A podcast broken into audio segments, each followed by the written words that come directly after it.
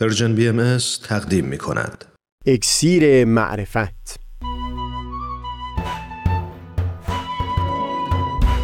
مروری بر مزامین کتاب ایقان این گفتار تار و پود زندگی دوری ملا علی. از تا همامه ازلی در شور و تغنیست گوش قلب را از سروش او بی بحر مکن. از تا همامه ازلی در شور و تغنیست گوش قلب را از سروش او بی بحر مکن. گوش قلب را از سروش او بی بحر مکن.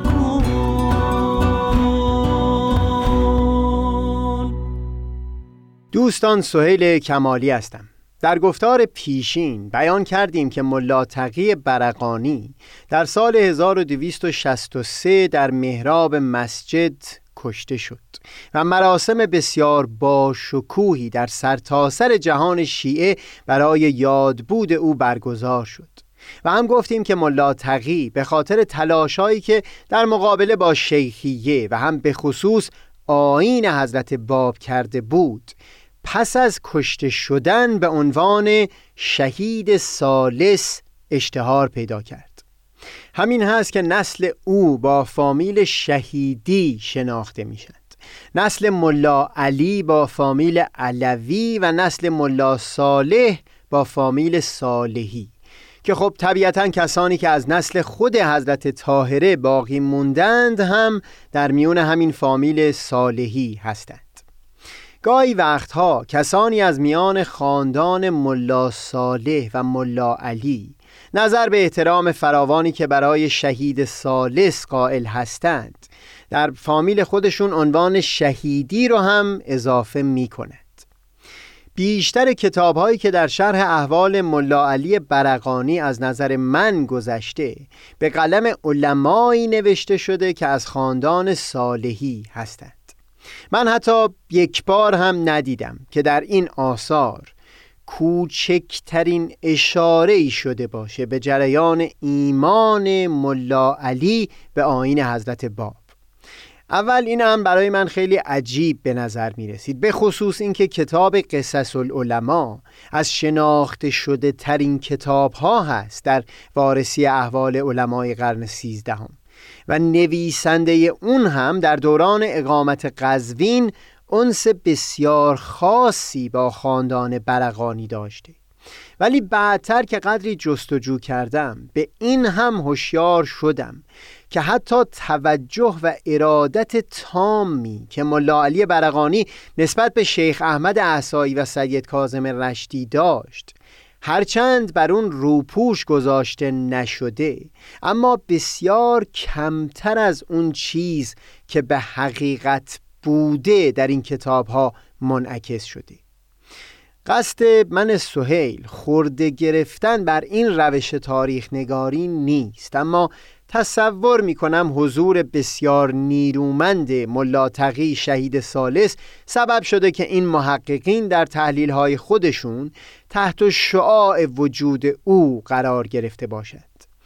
من تصور می کنم اون تفاوت چشمگیری که میون دیدگاه این سه برادر در طول دوران حیاتشون وجود داشته هم در مواجهه با جریان شیخیه و هم در برخورد با ظهور حضرت باب شاید نیکوتر اون باشه که دقیقا همون تنوع رو امروز در تحقیقات تاریخی هم منعکس بکنیم و بگذاریم که هر سه این کسان همون اندیشه‌ای که داشتند رو از پس هجاب تاریخ با مخاطبان امروز هم در میون بگذارد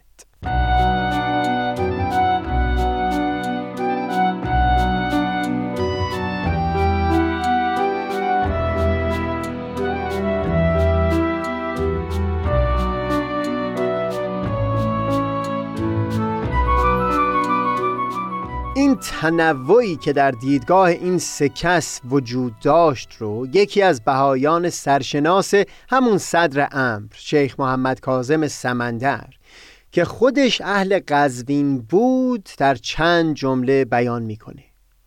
هو الله تعالی در آغاز ظهور حضرت نقطه اولا جل ذکره الاعلا در شهر قزوین از جمله علماء بزرگ سه برادر از اهل برقان بودند که بر مسند ریاست علمیه ساکن و نافذ الحکم و قبول عامه داشتند و از آثار بزرگی آنها مسجد و مدرسه و امارت و غیره و بقیه ذریه موجود است و بزرگتر آنها حاجی ملا تقی نام داشته که نسبت به مرحوم شیخ احمد احسایی و حضرت نقطه اولا در منبر بد می گفته و لعن و تعن می نموده برادر دیگر حاجی ملا صالح نام بوده که شخص سالم بیقرز و صالح بیمرز بوده و برادر دیگر مرحوم حاجی ملا علی که هم از ارادت کیشان مرحوم شیخ احسایی و سید رشتی بوده و هم به حضرت نقطه اولا ایمان آورده که ذکر ایشان در کتاب مبارک ایقان ثبت است. و در آن عهد و عصر در میان مجتهدین و رؤسای روحانی قزوین رکن رکین و با نهایت عزت و قدرت و جلال و تمکین بودند گمان می کنم حفظ همین تصویر بسیار متنوع از سه برادری که همگی این زمان بیش از هشتاد و پنج سال سن داشتند. روایت بسیار زیباتری از تاریخ باشه.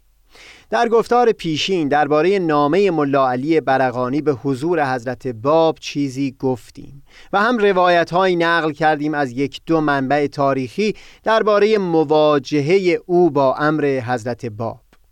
متاسفانه در منابع تاریخی که از سوی مورخین بهایی نوشته شده مطلب زیادی درباره ملا علی درج نشده. به احتمال قوی این مربوط میشه به حساسیت بسیاری که موقعیت او داشته. یعنی زندگی در قزوین به عنوان عضوی از خاندانی که بزرگ اون خاندان اولین کسی بود در تمام جهان تشیع که فتوا به تکفیر شیخ احسایی داد.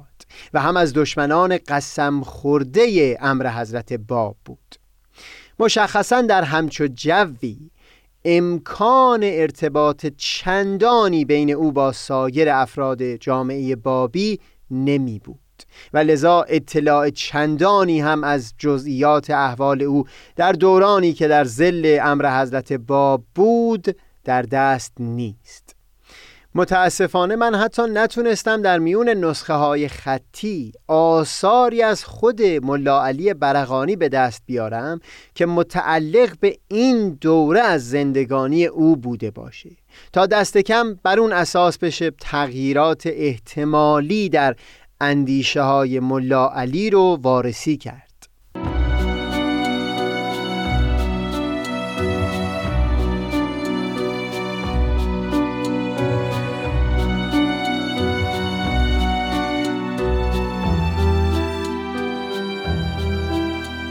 جناب فاضل مازندرانی در جلد سوم از تاریخ بزرگ ظهور الحق بیان می‌کنه که در الواحی که از قلم حضرت باب در دوران بروز فتنه در قزوین خطاب به او نازل شد به او فرموده بودند که با خیشاوندانی از خودش که از دشمنان امر بودند به نوع حکمت و مسلحت مکالمه بکنه و آتش فساد و بغض و اناد اونها رو خاموش بکنه اما جناب فاضل نه در این مجلد ظهور الحق و نه در هیچ جلد دیگری از کتاب صورت این الواح حضرت باب رو نقل نکرده و هم ابدا تفصیلی از احوال ملا علی بعد از ایمانش به ظهور حضرت باب بیان نمی‌کنه. ما فقط یک نکته دیگر رو می‌دونیم. من پیشتر اشاره کردم که حضرت باب چند وقتی قبل از کشته شدن ملا تقی برقانی زمانی که راهی کوههای آذربایجان بودند توقفی داشتند در محلی نزدیک قزوین. از اونجا الواحی خطاب به برخی علمای قزوین نازل کردند. از جمله لوی هم خطاب به ملا علی نازل شده بود. شهادت یکی از مورخین این هست که حاجی میرزا عبدالوهاب ملا صالح و ملا علی علاقمند به ملاقات با حضرت باب بودند. ولی از ترس حاجی ملا تقی و چوب تکفیر او اقدام ننمودند. من مطمئن نیستم در اون چند توقی که من در هیچ کجا نشانی از اونها ندیدم. حضرت باب دیدار این کسان از علما رو خواستار شده بودند یا نه؟ اما اگر چنین بوده باشه و حضرت باب امر به حضور برای ملاقات فرموده باشند اونگاه باید رفتار ملا علی رو مقایسه کرد با رفتار کسانی همچون حجت زنجانی و وحید دارابی و ملا صادق مقدس خراسانی که با نهایت درجه جانفشانی از همه مقامات و راحت و امن و امان خودشون گذشتند. برای اینکه امر حضرت باب رو به گوش همه کسان برسوند تا چه برسه به اینکه حضرت باب دعوت به دیدار کرده باشند. زمانی که سی کیلومتر بیشتر با محل اقامت اونها فاصله نداشتند.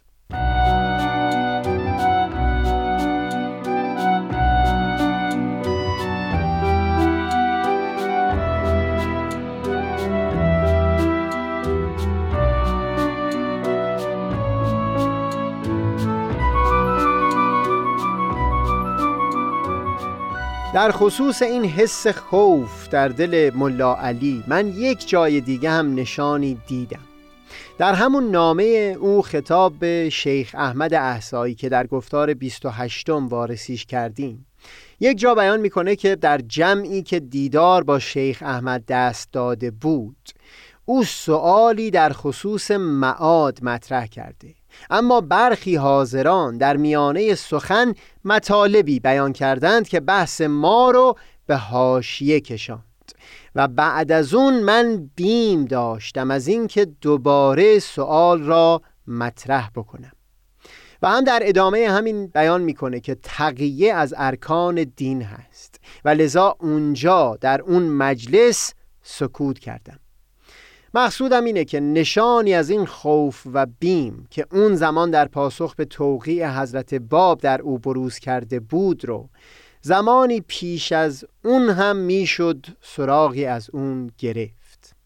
در هیچ یک از تواریخ بهایی و یا غیر بهایی در خصوص رویگردان شدن ملا علی برقانی از امر حضرت باب مطلبی وارد نشده در این باره فقط در یک بیان از حضرت بهاءالله مطلبی به سراحت کامل ذکر شده و به حقیقت اگر هر کس دیگری همین مطلب رو بیان کرده بود چه بسا که ما اون رفتار ملا علی رو حمل بر احتیاط و سکوت او می کردیم در یکی از الواح مفصلی که در مجلد هفتم مجموعه ماعده آسمانی منتشر شده در یک بخشی حضرت بهاءالله رو می کنند به اون کسانی از میان پیروان حضرت باب که به زیور ایمان به ظهور خودشون فائز نشدند.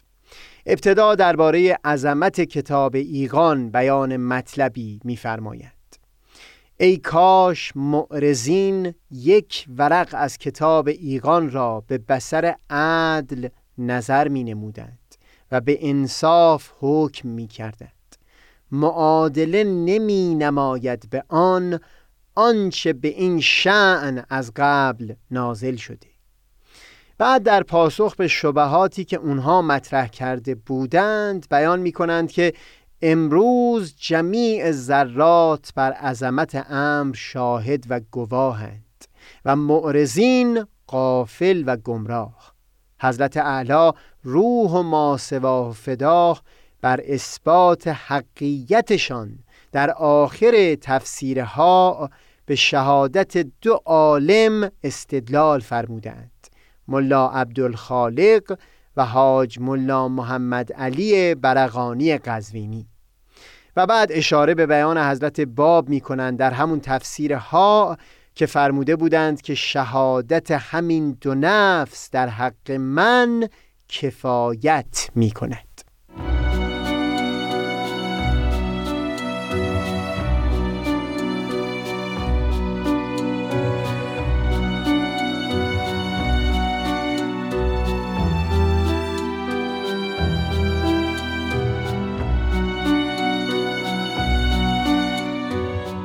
حضرت بهاءالله در ادامه همون بیان اشاره به اعراض عبدالخالق می کنند بعد از مشاهده اون توقی از حضرت باب که در اون واضحا بیان فرموده بودند که ظهورشون همون موعودی هست که صدها سال انتظار او رو می کشیدند و در خصوص ملا علی برقانی هم شهادت مشابهی میدن مع آنکه بعد از ملاحظه لوح مبارک که میفرماید اننی انا القائم الذی انتم به ظهورهی توعدون نفس اول اعراض نمود اعراض شدید و نفس ثانی هم من بعد اقبال ننمود و با احدی تقرب نجست.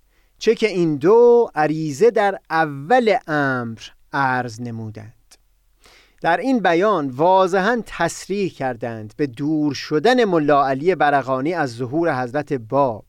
منتها به نظر نمی‌رسه که علت اون رو واضحا بیان کرده باشد مگر اینکه به خاطر لحن این بیان که گویی رویگردانی هر دو شخص رو بعد از ملاحظه لوح مبارک حضرت باب بیان می کنند بخوایم دور شدن ملا علی رو هم مربوط به همین طاقت نیاوردن مقامات عالیتر ظهور حضرت باب به حساب بیاریم. من پیشتر بیان کردم که در تواریخ بهایی هیچ گونه جزئیاتی و به حقیقت حتی هیچ گونه کلیاتی هم درباره احوال ملا علی برقانی بعد از ایمانش به امر حضرت باب درج نشده. با توجه به اینکه ملا علی جزو علمای شناخته شده زمان خودش بود حکما این انتظار می‌رفت که همچو تغییری در باور و عقیده او طبعات بسیاری داشته باشه و از جانب شمار بسیاری از افراد مورد توجه قرار بگیره. اینه که شاید یک قدری عجیب باشه. حتی یکی مثل شیخ محمد کازم سمندر که خودش هم اهل قزوین بود. پس از درگذشت ملا علی هم همچنان او رو جزو مؤمنین به حضرت باب به حساب میاره.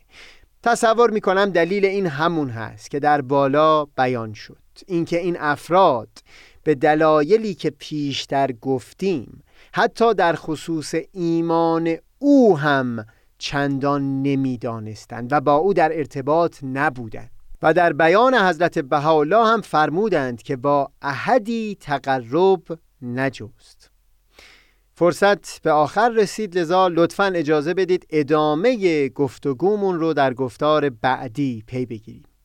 منم آفتاب و دریای دانش. منم آفتاب بینش. و دریای دانش.